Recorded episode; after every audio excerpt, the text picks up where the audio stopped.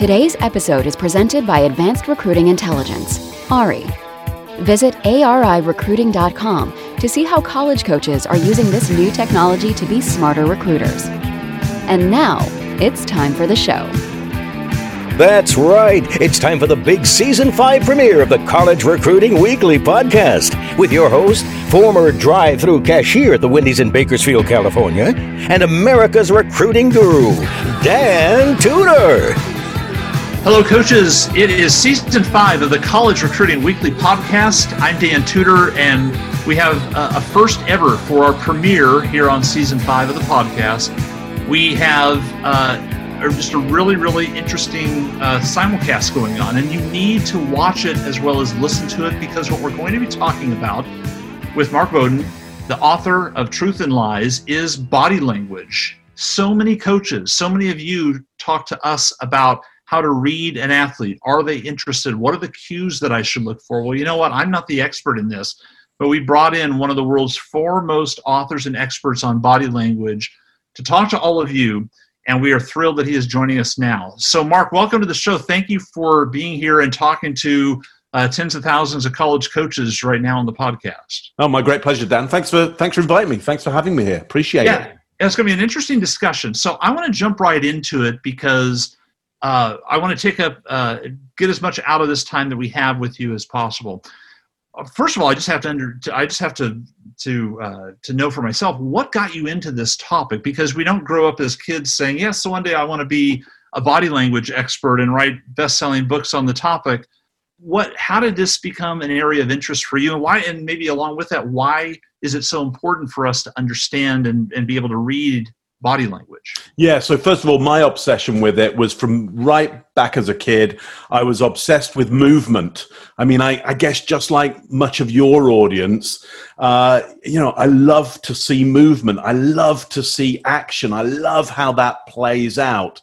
I'm so fascinated by it the movement, the dance, the, the intricacies, and the relationships around that. And I guess, you know, further into, uh, you know, being a student, I was interested in how do you influence and persuade that movement and therefore influence and persuade the relationships that are going on? Like, how can I get more of what I want via understanding how people are moving together? So I think that's really my obsession. It's about the power of being able to influence and persuade and the love of movement. Hmm. So if we understand that movement, um, you're saying that we're able to maybe shape where that movement goes in the direction that that we want it to go. Um, I want to ask you off the top some things that maybe we're doing as as either business professionals, coaches, people that you would advise. What are we doing wrong? What are the what are the nonverbal signals that we do without even thinking about it that are going to give off a bad signal to the, the people, maybe the prospects that we're talking to, the parents that a coach would talk to, or just our athletic director, the boss on our campus that we might be trying to negotiate with? What are the mistakes we just almost automatically make without thinking about it? Yeah, so here's what you need to understand first, and this was was said to me best by actually a podcast that I was on last week uh, with a guy who runs diving schools. So he's training people to dive, and he was saying, you know, for us, body language is really important because if if we do the behaviors of being cold it turns out that all our students go down underwater and they're cold as well. Mm. so your your team your people your client your colleagues around you they're mirroring you. We mirror the strongest clearest signal in the room. If you're seeing behaviors that you don't quite like they're most likely your behaviors, just amplified because you're looking out at a number of people who see you as the leader. They see you as an important resource holder, as somebody of power, and they're mirroring that in order to get your position. Hmm. Now, it turns out that sometimes the behaviors that you're showing so strongly are not the ones you'd want to see from the people around you. And so you get upset by that. So, look, first of, first of all, you want to make sure that you send out strong, clear signals of the behaviors that you want to see. Now, if you want to influence and persuade people, you want them to follow you, then open behaviors is probably one of the best things. If you're doing closed behaviors. Not that there's anything wrong with crossing your arms. It doesn't mean you're closed. Often it means you're making a decision or maybe you're just cold. But understand if we can see less of you, we default to more negatives because less information is not a benefit. Only more information is a benefit for our instinct to make decisions. So let us see more of you, and then we're more likely to judge you as being positive and therefore copy more of these positive behaviors. I hope roundabout way that makes sense to you. No, it does. And just uh, one little quick you know, point of contact for uh, for those listening and not watching. If you go to dantudor.com, go to the blog, and just type in body language, you'll be able to pull up what Mark was just demonstrating by crossing his arms visually. But there's going to be a lot that you're going to see, or he's going to talk about. We're going to talk about visually that if you're listening on the podcast um, you'll want to uh, you'll want to make sure to watch uh, the the visual part of this, the video part of this. So, Mark, uh, if those are the things we're doing, a couple of the things that we do just by mistake, um, what you're seeing, what you seem to be suggesting is that if I'm naturally sort of a quiet thinker, very even tempered, but I want to display more energy, or I might I might want to display a little more excitement that the athlete or the prospect would pick up if uh, I'm on a Zoom call with them or if they're on, on my campus, what you're suggesting is we do need to become a little bit of over actors. We need to almost uh, mirror, uh, we almost to create something that we want mirrored back to us. Is that a fair way to say it? Yeah, absolutely. So perform the behaviors that you're maybe wanting to see out of others. And and so often people go, "Well, hang on, aren't I meant to be authentic? Aren't I meant to be me?" Mm-hmm you're not able to do any behaviors that you don't already have. That's just not the way the human mind works. We don't learn anything new. We just learn adaptations of what we already had, or we amplify what we already had.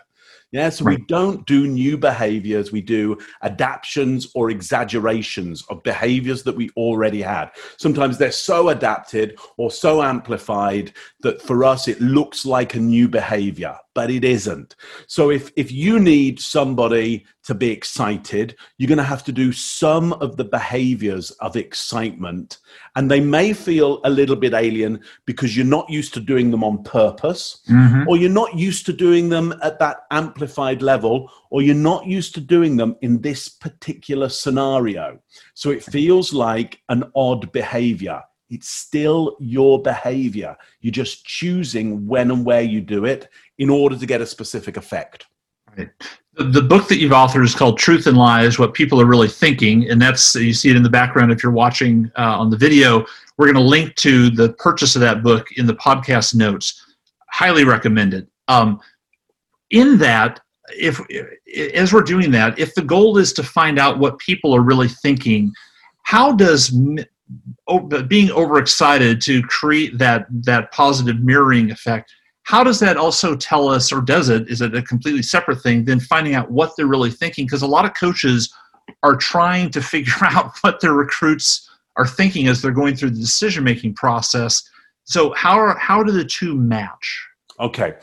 So look first of all when you're co-opting somebody onto your team yeah into your group right. when you're um, when you're co-operationalizing them you're saying can you do something with me and the rest of my group the first thing you want to know is whether they can mirror or not because if they can't mirror or they can't mirror you you're not going to be their leader so mm. the first thing i want to be able to see is can they copy me am i copyable for them in order to oh. be a ah. great leader you must be followable if you're not followable nobody will have you as their leader. So right. step one is can they can they mirror you? When i'm working with clients of mine who i'm often trying to co-opt to my ideas change their minds the first thing i do is send them out really strong signals and i see if they mirror them. If they don't mirror them then i'm thinking wow i'm really good at influence and persuasion and, and they're not joining in with me this is going to be this is going to be tough mm-hmm. or i haven't got somebody who's pro-social so that's going to be tricky. Uh, or i have somebody who is unable to mirror. And if that's the case then we've got somebody who works primarily on their own always. That could be tough. I don't know, you know, how much in sport you need soloists, but my guess is now and again maybe, but most of the time no. Now, when it comes to how do you read that body language, you're actually looking for changes in people. Don't look out for specific elements. Look out for big changes in what happens. Can you give an example of that? Okay, so so if I'm you know I'm working with you at the moment and and and um, I'm leaning forward and you seem leant forward, okay? And if I continue this behavior, but I start talking about something and suddenly you lean back a long way, okay, or some then that would be actually quite a big change. You've moved from sitting forward to leaning back. Now, mm. what does that mean? Here's what I know is I don't know yet what that means. But th- that means I've got a, a, trigger, an indicator to interview around, right. interview you around that. So I might say something when I see you lean back, it's a big enough change. I might stop what I'm saying and I might just say, So I'm curious, what are you thinking right now about what I just said? Mm. So I ask you directly. I frame it. So this is a, an interview technique, sure. okay, where you go, I'm just curious. What are you thinking right now? It's a very direct question. They'll probably go quite quiet for one, two seconds because they're not used to talking about what's going on in their head. Right. Okay. Right. But, but, but, you, but, you're asking that based on the reaction, the visual reaction that you just saw them undertake, which is the link. absolutely because my gamble is is that there was a change and that change might mean something, and I want to know what does the change mean. Right. And I'm not gonna and I'm gonna ask them directly around that because quite often when you ask that direct question, people give you a very clear answer. Now, you know, it may seem a bit mysterious and a bit bit uh, obtuse or extreme, but I do suggest that your your listeners and watchers try this out. The moment you see a big change in somebody, just go. So I'm just curious, how, what are you thinking about what I just said, or what right. are you thinking at the moment, or how are you feeling about this? Right. Yeah, thinking, feeling. Use those kind of questions. You'll get answers that you didn't imagine you'd get. Right.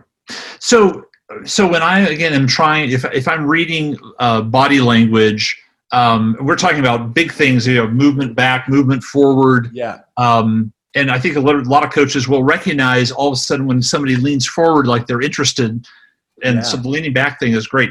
What about facial expression? Because we say so much unknowingly to ourselves with our faces. I'm just wondering what are some common things that we would look at either positively or negatively in someone that we're trying to um, talk to about committing, whether that's in business or in here in athletics at the college? Okay, so my guess is again, I mean, th- there's so much I could talk about here, but I'm going to sure. focus on something very specific because I think it might be most useful. Is if somebody shows you disdain or disgust, most likely they're never going to be good on your team because they're just showing you a signal that they don't agree fundamentally with your values they right. don't agree with your society, and and group um, endeavors tend to have some kind of uh, group goal in mind that everybody has to s- sign up to. Sure, yeah? sure. Right. So here's what here's what disgust or disdain looks like. It's it's like imagine you there's a bad smell. Yeah, just ima- yeah, you just did it there. Right. yeah, you're just doing it now. Right. That's disgust and disdain. Okay, so uh, anybody just listening to this, go watch the video because you'll see Dan do disgust. right. And you'll see how quick that was. That was a micro gesture. Right. It only lasts a few frame of the video, but actually it's big enough and it's in these muscles around the nose and around the top of the mouth that actually if you know what you're looking out for, you can you can see it. Disgust, right. oh sorry, disdain will have this side of the mouth just go up. A bit like at the air, just do it there. Right. Bit of right. a bitter taste. Mm-hmm. Yeah, it's like you got a bitter taste. Right. Yeah. And, and, those are things that we just do involuntary, right? We're not thinking yeah. about doing it. Yeah, you won't. Here's the interesting thing, Dan. You won't be able to stop yourself doing it. Mm. If I mention a value or I show you some behavior which isn't, um, which you and your group don't agree with, you'll automatically do it and I'll be able to see it. Right. And I'll be able to think to myself, okay, possibly I've said something or I've done something that um, is against this person's social value system. Right. Now, it's not that that can't be undone. It's not that they can never be part of my team because we change value systems quite a lot, especially when we go to a college or a university and we mm-hmm. move away from our usual home and parents and, and our, our usual value system. You'll have seen it, Dan. You know, we, we, we often we change groups. Okay but but what you are going to want to do is go okay this I, I did say something that this person doesn't agree with on a social level and so there's some work to be done if i want them strongly on my team i hope that makes makes yeah sense. no perfect sense and i guess it lends sort of the other side of it is if you're if i as a coach uh, i as the listener i'm talking and i'm looking for these facial cues body language cues and you're talking about things that we might not agree with are there signals that we involuntarily give where we would where i as the coach listening to this prospect would hear see them react a certain way that unknowingly to them just told me wow they're interested. That really mattered to them. Oh they are sort of moving in my direction. What are do you have a couple of those things that would be standard rules to uh, to look at? Yeah, just really simple stuff. Just look for nodding of the head. That's a universal. Look for the eyes being wide open. Yeah, look for them taking in that in, that information from you. Look at open body language, acceptance. Now, understand they're under they may be under stress and pressure. Okay, so so there's all kinds of reasons why they might close in, why they might do what we call turtling, which mm-hmm. is you know where they start to cover the vulnerable areas of the body. Right. However, if you show open and accepting body language, it gives them something to mirror. If you're trying to interview them and you're showing closed, you know, antisocial behavior, and you're looking for openness in them, chances are, even if they aren't open, you're never going to see it. Right. Because right. because you're not showing enough that it would be safe for them to even do those behaviors. Well, and, and to your first point, they might be they might then turn to mirroring you by exactly. by closing out themselves. And we're both for those listening, we're both sort of folding our arms and leaning back and protecting, like you said. Yeah. Yeah, so if you're seeing behaviors that you're going, I don't think this is the right person for me, check yourself first. Mm. Just go, hang on, wow. how am I sitting? How am I standing? Could they be mirroring me right? What's the attitude on my face right right now? Let me just check first of all that they're not mirroring me. Right. Because that's our normal tendency is what you're saying. Yeah. Yeah. Yeah, absolutely.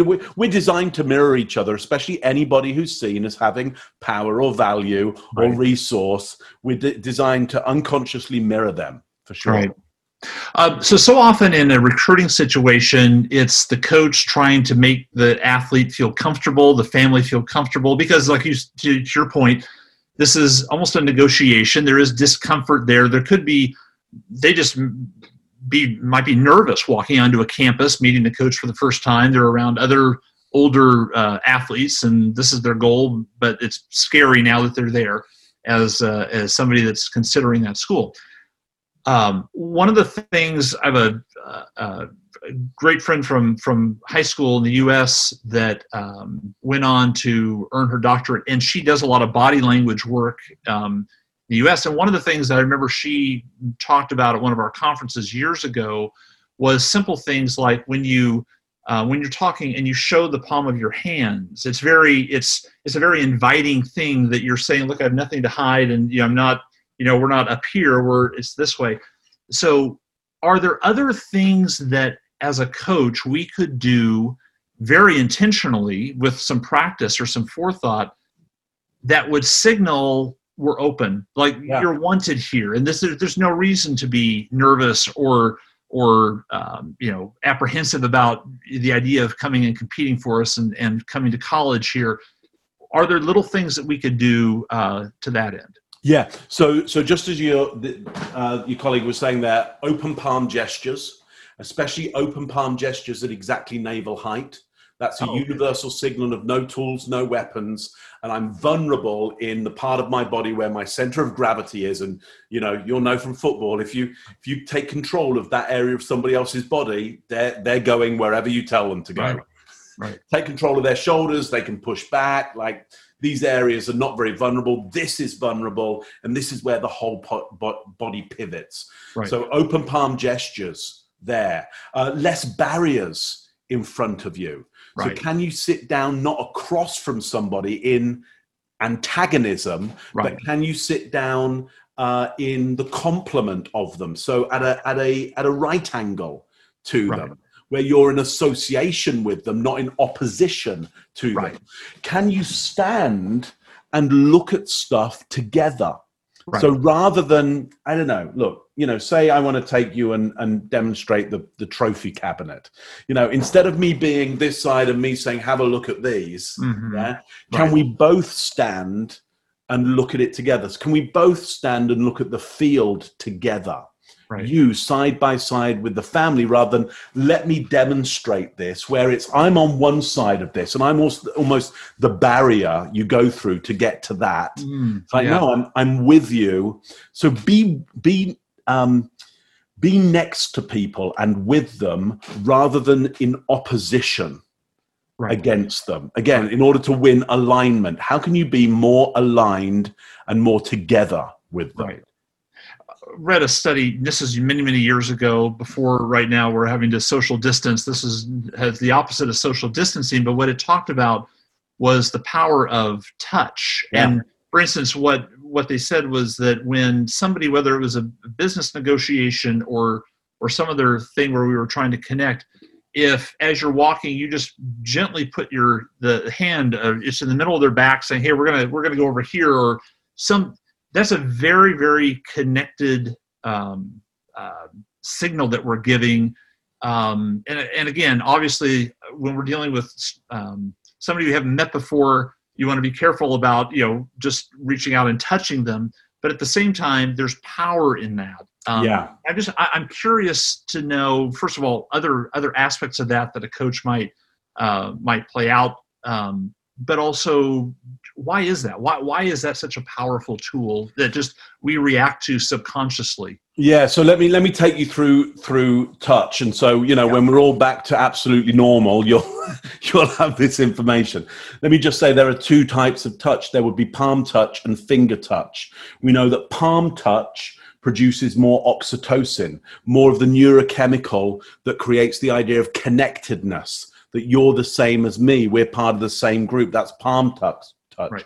Finger touch uh, depletes your dopamine so it, it, it causes you to feel aggressive um, and, and you want out of the situation so i could touch your shoulder with my fingers yeah and cause you to feel dislocated from me and and that you want to retreat or i could touch your shoulder with the palm of my hand and cause you to feel more a part of me Wow. now there's different areas that i could touch because i can do palm touch on on top of your shoulder and push down and that's a suppressive gesture if I do it on the side here, it's more supportive. right If I do it at a joint, on any joint, you will instantly start to do a fight or fi- flight reflex. right Yeah, you'll you'll either become submissive or you'll become aggressive. Yeah, and we know when people are under stress. Look out for this in some of in some of your, your players or athletes Right. that you're talking to. right Notice, for example, if they fold their arms, have they folded their arms and they're and they're they're doing what we call digital flexion over a joint. and you're moving your fingers right now on your arm right Yeah, and I'm also over my my you know what I call you the funny bone here, but anybody who understands that there's the nerves Yes. which go right down from the neck, go through there into my hands.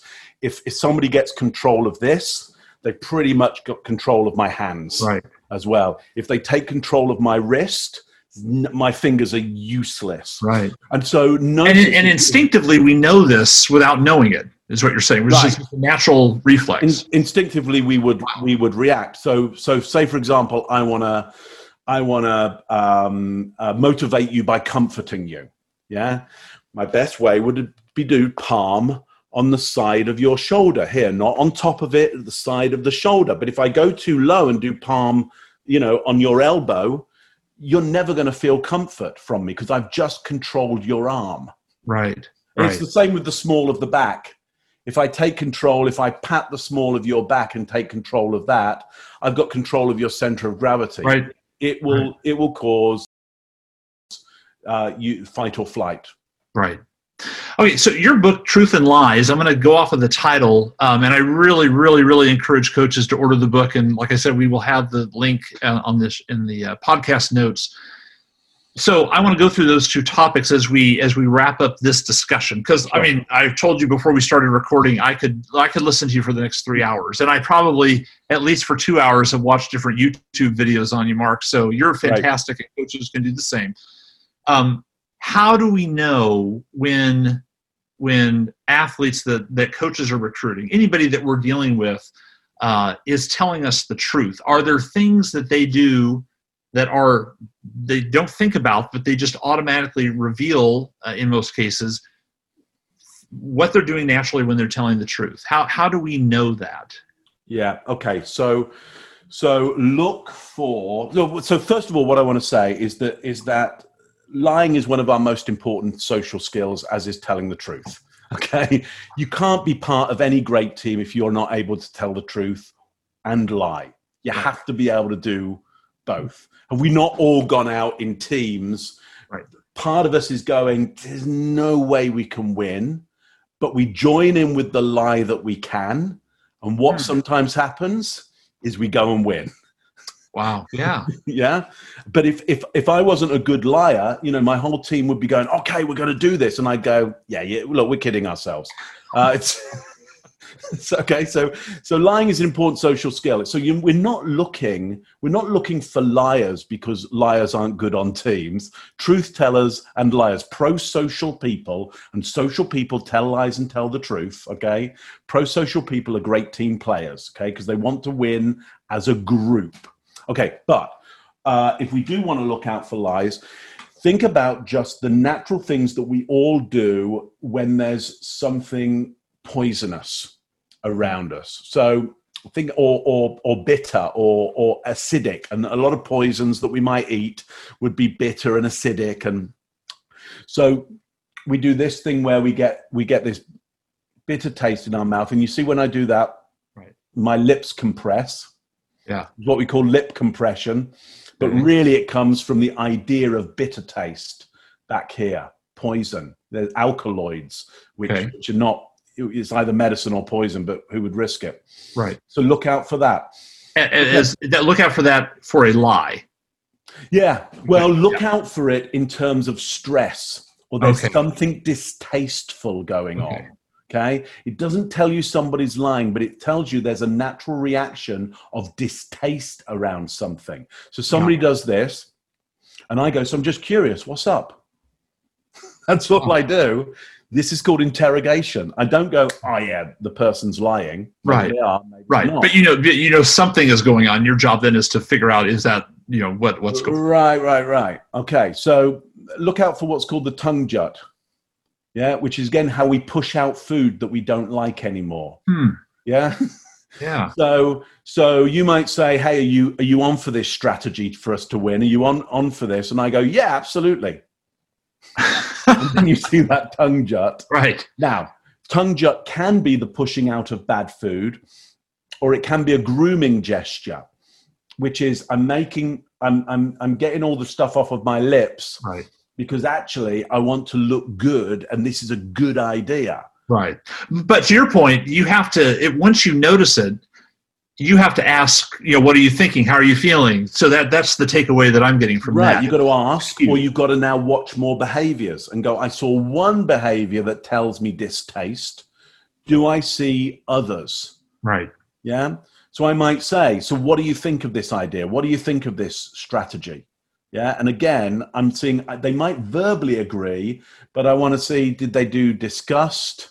right You know, did they did their blink rate go up? So look, when we feel safe, our eyes are wide open. When there's good food, go round a supermarket, yeah, and see what your eyes do when there's good ripe fruit right in front of them. They open right up, yeah, because because you want to see see more. Okay. Right.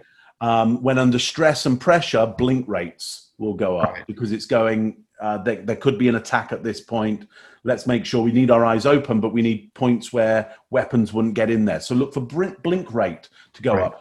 Look for protection of the carotid arteries and windpipe. Look for um, turtling Right. yeah, which you which you may see in a sing in, in a in a double double shoulder shrug or a single shoulder Right. shrug, which is I'm not sure.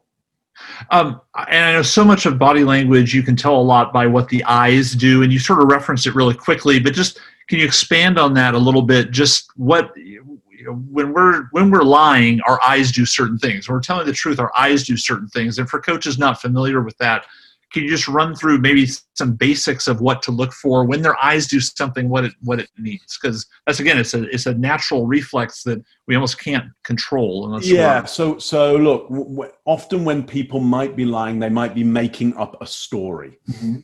Okay, making up a story, and so there's what your eyes do when it's actually telling me stuff that actually happened.